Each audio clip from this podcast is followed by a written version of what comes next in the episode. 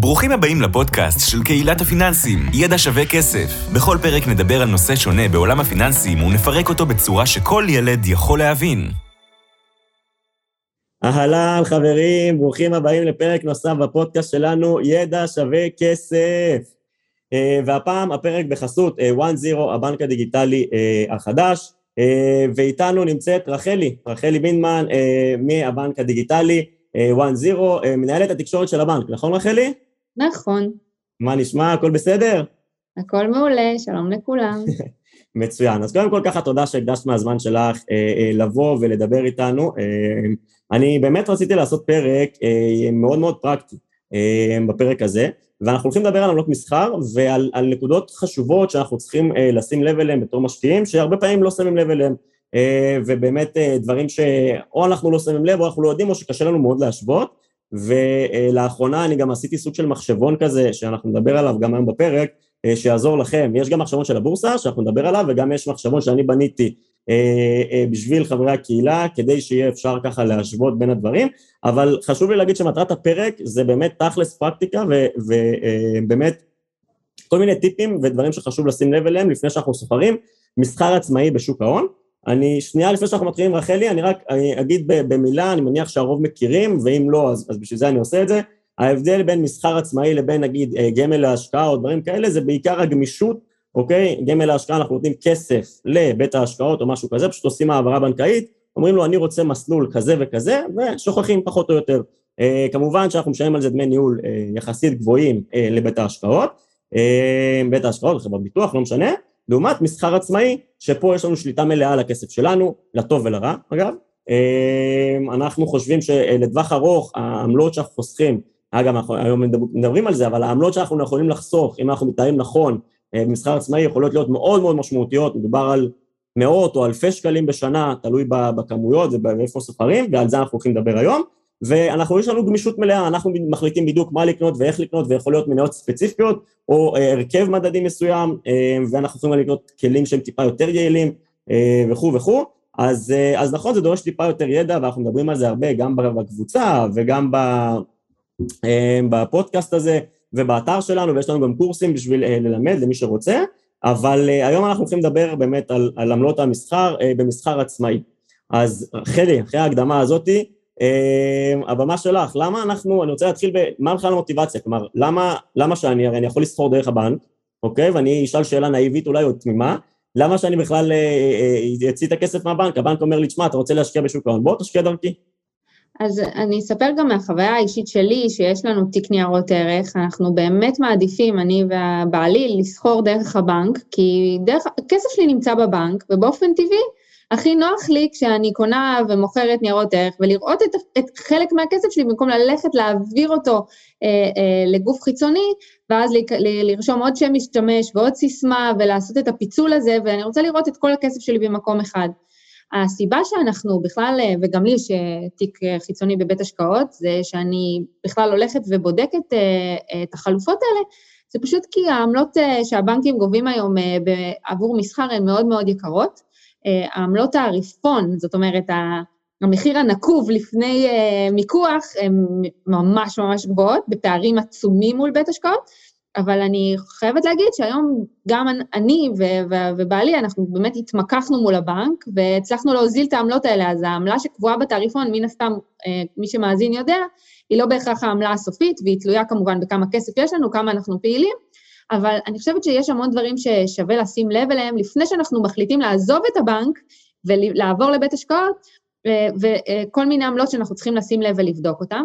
אני רק אתן ככה מספרים גסים, אנשים שהם פעילים, שקונים ומוכרים הרבה, אגב, בעיקר מניות זרות, שבשנים האחרונות נהיו מאוד פופולריות.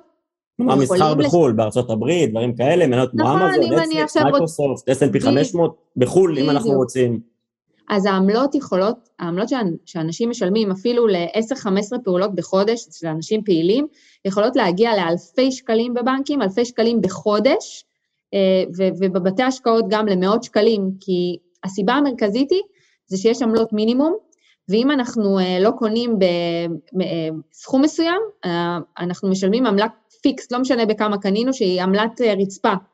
שבבנקים היום עומדת על, בניירות ערך זרים על 25 דולר. כל קנייה, כל מכירה 25 דולר. קניתי ומכרתי זה 50 דולר לפחות, ובבתי השקעות זה אזור ה-8 דולר, 8 דולרים, אז כאילו mm-hmm. זה כבר 16 דולר, זאת אומרת, על קנייה-מכירה אה, של, של הבסיס, זאת אומרת, אם לא הגעתי לסכומים יותר משמעותיים בקנייה והמכירה, וזה עלויות מאוד מאוד גבוהות.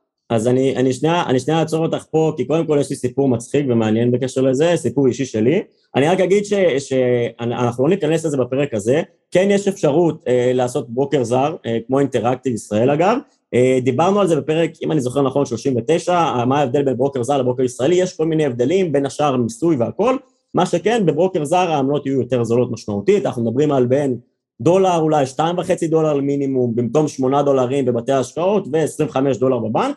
אבל כמו שאמרתי, יש שם דברים אחרים, ניואנסים אחרים צריך לשים לב עליהם. אני לא ניכנס לזה בפרק הזה, עשינו על זה פרק נפרד, אז חשוב לי ככה רגע לשים את הדברים על השולחן, אם המאזינים חלק אולי מכירים או ששמעו ורוצים לזה, אז מוזמנים לחזור לפרקים אחרים. אבל uh, אני, אני יכול להגיד על הסיפור שלי, האישי שלי, איך אני למדתי את מה שאת אומרת עכשיו, על העמלות מינימום בדרך הקשה.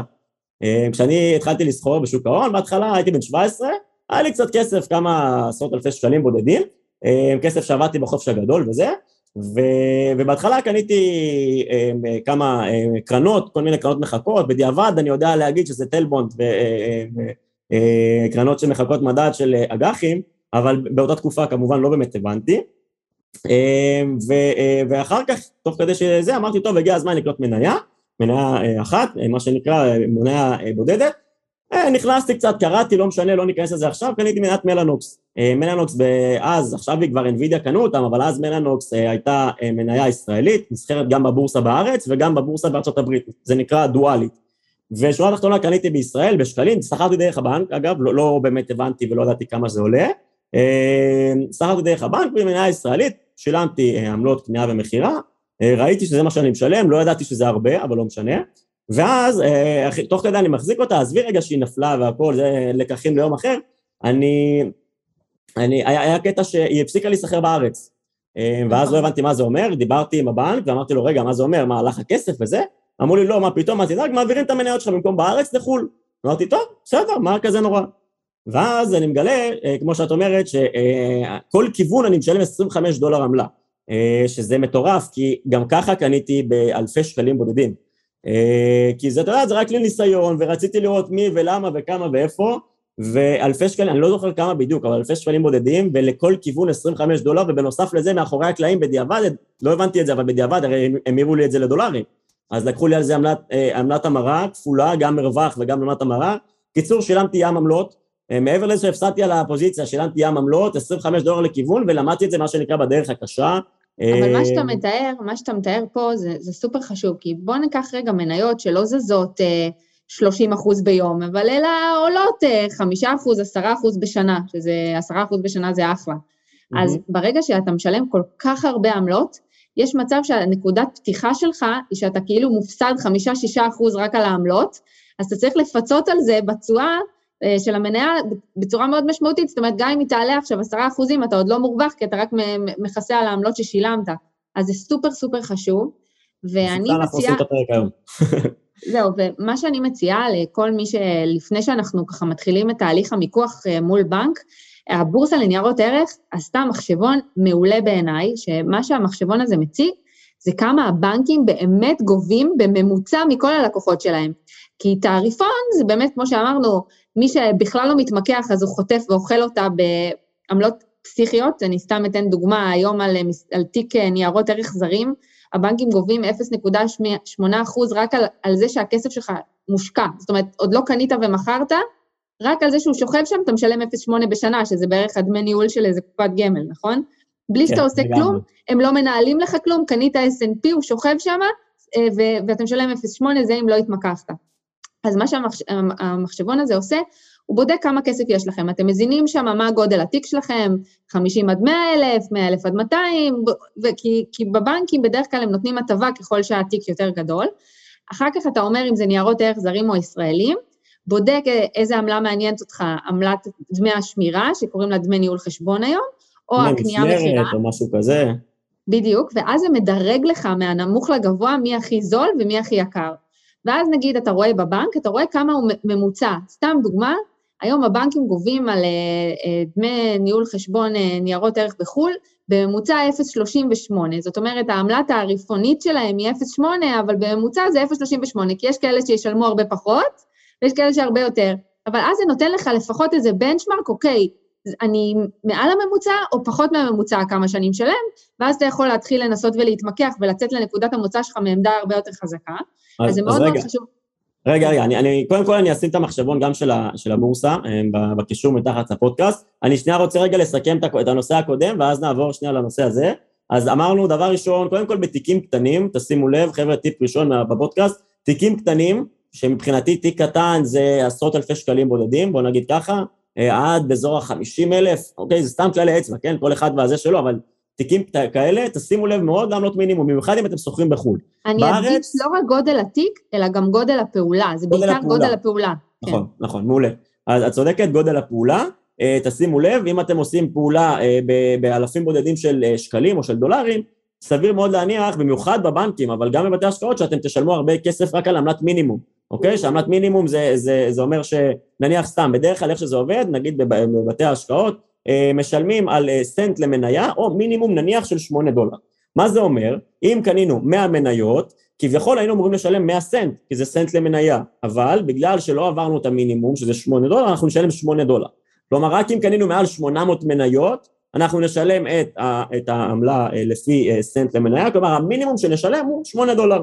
יש בתי השקעות שזה סתם שבע וחצי דולר וכאלה, ואגב זה הזמן להזכיר שיש לנו הטבות אה, אה, בידע שווה כסף עם כל בתי המסחר בארץ, אז אה, אני שם גם למטה מן הסתם את ההטבות של חברי הקהילה, תציצו שם, תסתכלו, אבל, אבל זה בקטע הזה, אז שנייה חשוב לי רגע לסכם, אמרנו, יש לכם תיק קטן, או אתם הולכים לעשות פעולות, אולי הרבה פעולות, אני לא יודע מה, אבל בסכומים יחסית נמוכים, אז, אה, אז תשימו לב לענות המינימום. זה הדגש, זה הדגש שאתם צריכים להתמקח עליו, הרבה יותר מדמי שמירה, כי אם התיק קטן, אז הדמי ניהול חשבון הם יחסית זניחים, אבל העמלת מינימום היא סופר קריטית. בדיוק, זה דבר ראשון. דבר שני, ש, שאולי משתמע ממה שדיברנו, זה להתמקח. רחלי כאילו מבחינתה זה ברור מאליו, אבל אצלנו אנשים, אה, אני מקווה שלמי שבידע שווה כסף זה ברור מאליו, אבל לא יודע, אולי אתם חדשים פה, אז להתמקח על, על, על הכל, אוקיי? ובמיוחד על עמלות, וכן, על עמלות מסחר, להתמקח אה, מול הבנק. כמובן שאם פותחים תיק קטן ואין לנו באמת הרבה כסף, אה, אז מול הבנק קשה לנו להתמקח, בואו נהיה כנים ואמיתיים. אם יש לנו, אם אנחנו פותחים תיק ושוכרים ב-5,000 שקל או 10,000 שקל, ואנחנו לא עובדי הייטק שמסריסים משכורות מאוד גבוהות או משהו כזה, יהיה לנו קשה להתמקח, וזו האמת, אין מה לעשות. אה, אבל יכול להיות שזה אגב, כאילו זה לא אומר שחייבים לסחור בבנק והתחלנו מזה. אה, זה, ובשביל זה אני אומר, תסתכלו גם על ההטבות של ידע שווה כסף, וגם אני בניתי מחשבון, אוקיי? מחשבון ש...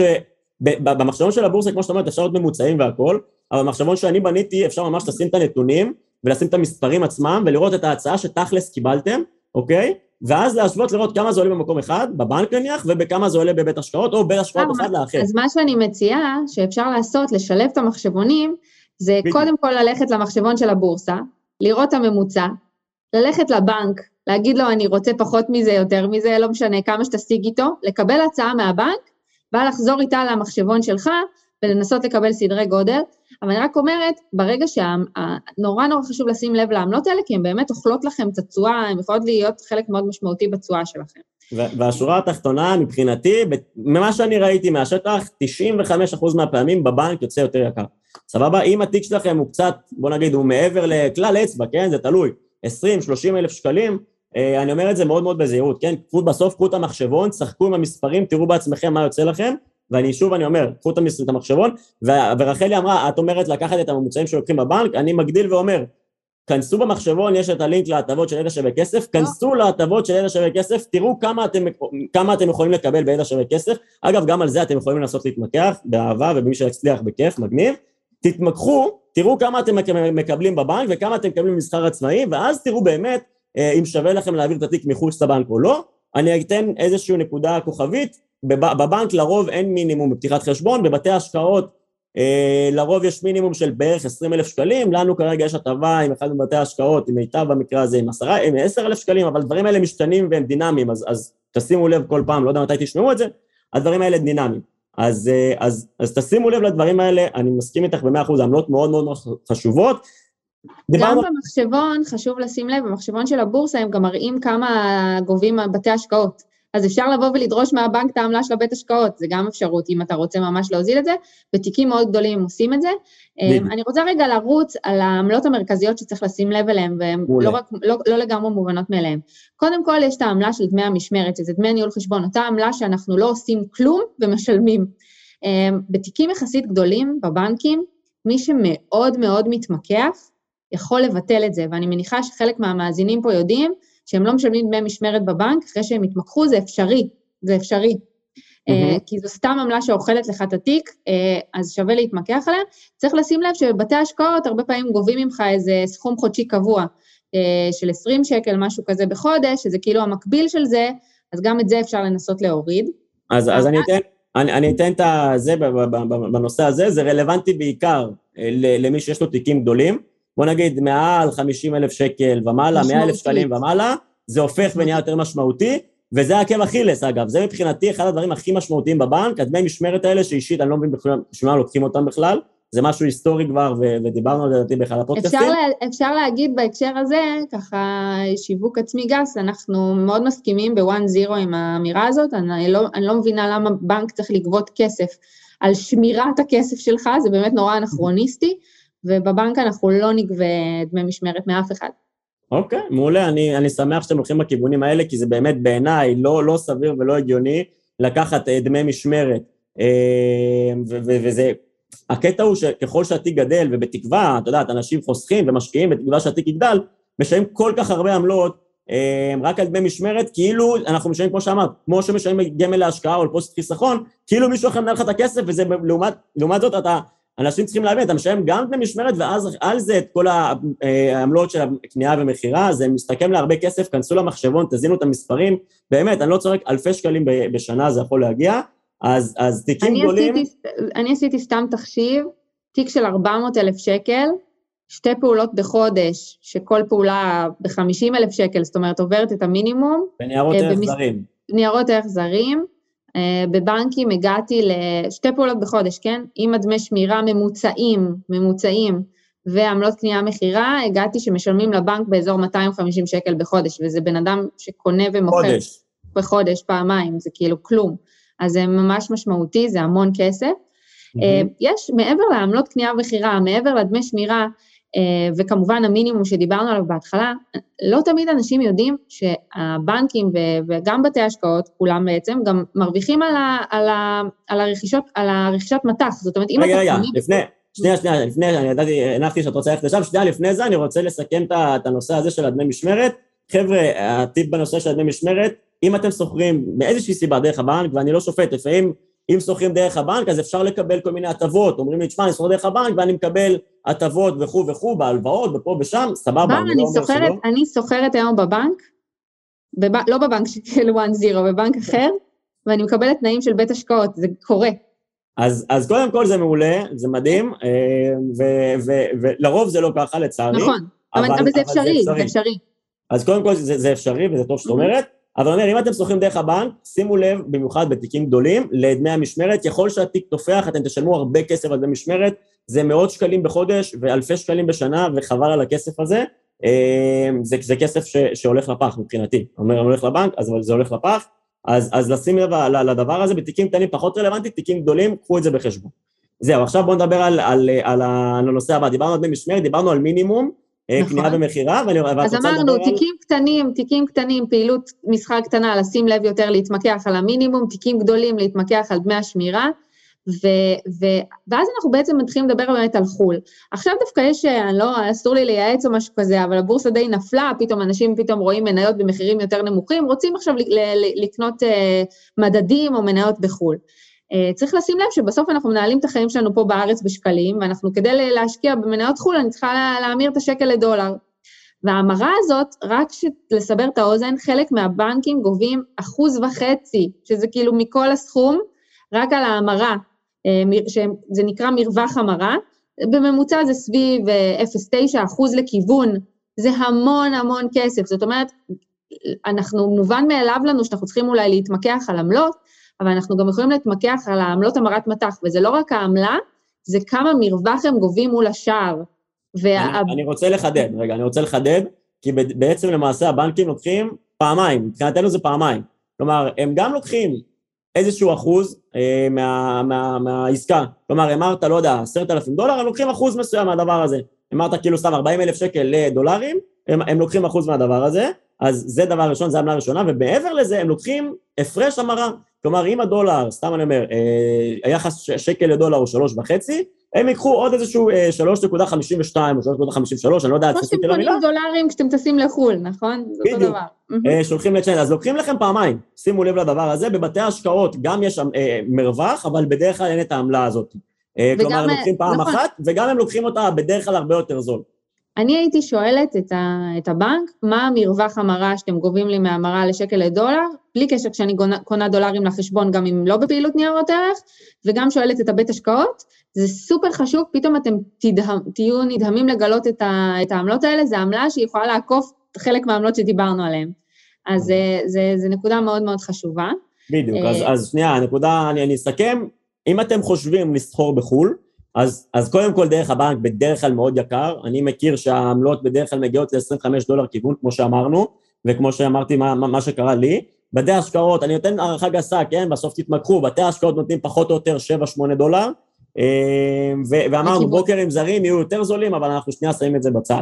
אה, אז, אז אם אתם שוכרים בחו"ל, לקחת בחשבון את, ה- את העמלות אה, קנייה ומכירה, ו- ו- ומאוד חשוב, הנושא הזה של עמלת המרה. כלומר, אני מניח שאין לכם דולרים, אלא אם כן יש לכם דולרים ואז זה, זה פחות רלוונטי, אבל אם אין לכם דולרים, אתם ממירים משקל לדולר, והפוך, אחר כך מדולר לשקל, אז קחו את הדבר הזה בחשבון, זה יכול להגיע בכיף לעוד אחוז או אחוז וחצי לכיוון, כמו שאת אומרת, בבנקים. בבתי ההשקעות זה בדרך כלל יהיה פחות. והנקודה האחרונה, זה מאוד חשוב, כשאת, אם אתם כבר מחליטים, עשיתם את כל התהליך הזה, השוויתם, בדקתם, המחשבון של הבורסה, המחשבון של בר, והחלטתם, אוקיי, אני מוציא את הכסף לבית השקעות בלית ברירה, כי הבנק לא הסכים אה, להוריד לי את העמלות, אז תשימו לב שגם אה, נגבית עמלה על העברת הכסף, או על העברת המניות, אם כבר התחלתם לסחור בבנק, אפשר גם פה לנסות ולהגיד, בואו, אני מעביר לכם פעילות, בואו תוותרו לי על עמלת העברה הזאת, כי זה גם מגיע ל, לפי נייר, הם לוקחים עמלה, וזה גם עמלות שצריך לקחת אותן בחשבון. זה כאילו מכירה. תראה, בדרך כלל, מה שאני מכיר זה לרוב כשאתה מוציא כסף, כלומר, מהגוף שאתה מוציא ממנו, לא כסף מניות. כלומר, מה, מה אנחנו מנסים לתאר? נכון. כמו שחלי אומרת, נניח עכשיו התחלתי לסחור בבנק, או בבית השקעות מסוים, לא משנה כרגע, ועכשיו אני רוצה להעביר, להעביר את המניות שלי אה, מגוף א' לגוף ב', לא משנה כרגע מבנק לבית השקעות, מבית השקעות לבנק, לא משנה הפוך. אה, הרעיון הוא שהבנק, הגוף שאתה מעביר ממנו, אוקיי, הרי הוא עכשיו מפסיד את הפעילות במרכאות שאתה עושה דרכו, אז הוא, הוא לוקח לך עמלה על זה. העמלה היא בדרך כלל, צריך לשים לב, היא בדרך כלל, היא, היא כמו, כאילו מכרת, אוקיי? אה, עכשיו, אתה לא רוצה למכור כי גם תשלם עמלות וגם כנראה ייווצר לך איזשהו אירוע מס, ואתה לרוב, שוב, אם אנחנו ברווח, זה לא משהו שאנחנו, משהו שאנחנו רוצים להימנע ממנו, ודיברנו בפודקאסט אה, על, על, על עניין של דחיית מס, אה, אני לא נכנס לזה עכשיו, אבל השורה התחתונה, אנחנו יכולים להעביר, לעשות את הניוד הזה בין גוף אחד לגוף אחר, אה, ללא מכירה באמת, אבל קחו בחשבון שהגוף שאתם אה, שוכרים אה, ממנו, ששוכרים כרגע, כנראה יבקש מכם עמלות מסוימות, אז כדאי להתמקח על הדבר הזה עוד לפני שאתם אה, אה, אה, ככה... נכון, אנשים בכלל לא חושבים על זה, אז זה שווה לשים לב.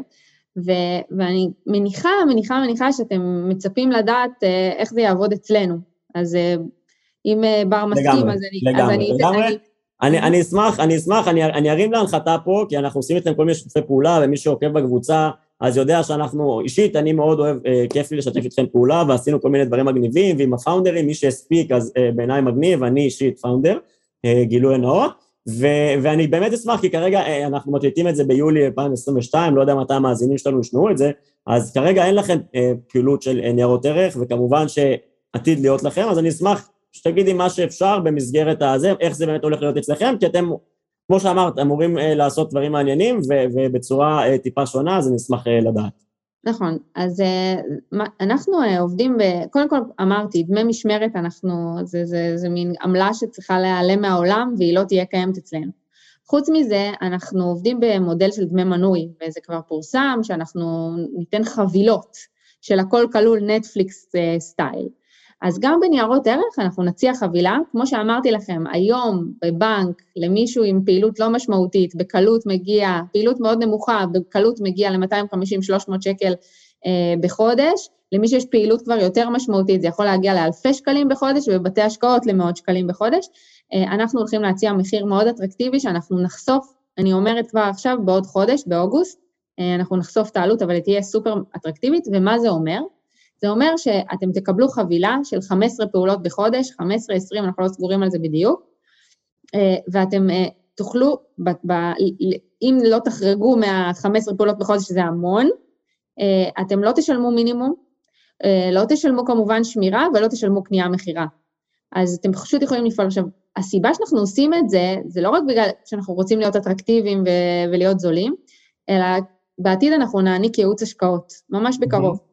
ואני רוצה שכשהיועץ יתקשר אליכם ויגיד, וואלה, המניה הזאת עכשיו כדאי להיכנס, או אולי עדיף למכור, או תיכנסו ל-S&P או תמכרו את ה-S&P, תדעו שהוא ממליץ לכם כי זה הדבר הנכון, ולא כי הוא מרוויח עכשיו עוד עמלה. והרבה פעמים כשאליי מתקשרים, אז אני שואלת את עצמי, הם חייבים גם להגיד לי, הם חייבים לתת גילוי נאות, כמה הם מרוויחים. אז תמיד מרגיש לי לא בנוח כזה, של, הוא מתקשר עכשיו כי הוא באמת, אני, הוא רוצה, כדאי לי לקנות את המניה הזאת, או כי הבנק מרוויח עליי. ואני חושבת שזה מאוד מנקה את זה, וזה מאפשר לנו באמת uh, לתת שירות ניהול כסף אמיתי, ייעוץ השקעות אמיתי, נקי. זה okay. אוקיי. הכיוון, זה, זה, זה, זה מה שאנחנו הולכים לעשות. הפעילות הזאת תושק uh, לקראת סוף השנה, ואנחנו uh, נתחיל עם ניירות ערך זרים, ואחר כך נוסיף ניירות ערך ישראלים.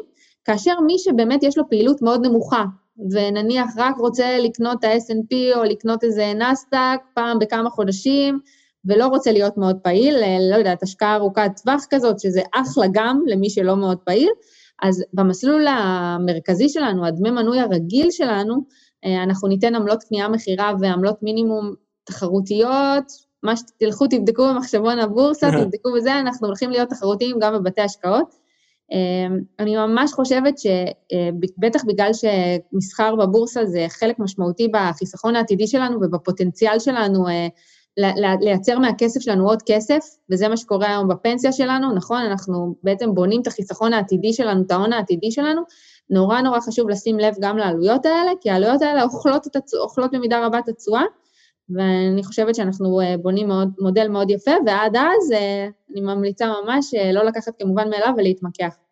אז, אז, אז קודם כל מעולה ותודה. אני אישית מקווה שבאמת תהוו אלטרנטיבה, ואולי בזכותכם הבנקים גם יורידו אצלם את, ה, את הדבר הזה וזה ייצור תחרות, אני מדבר בתור אזרח, ואני אומר למאזינים, חבר'ה, בסוף, בסוף, בסוף, אתם, כמו שאמרנו, יש כמה קריטריונים, זה גם תלוי בגודל התיק ובכמות הפעולות, ואם אתם עושים את זה בארץ או בחו"ל, ועמלות מטח והכול, השתדלנו לכסות פה את הדברים החשובים והמרכזיים, דיברנו על גם דמי העברת אפילו של תיק.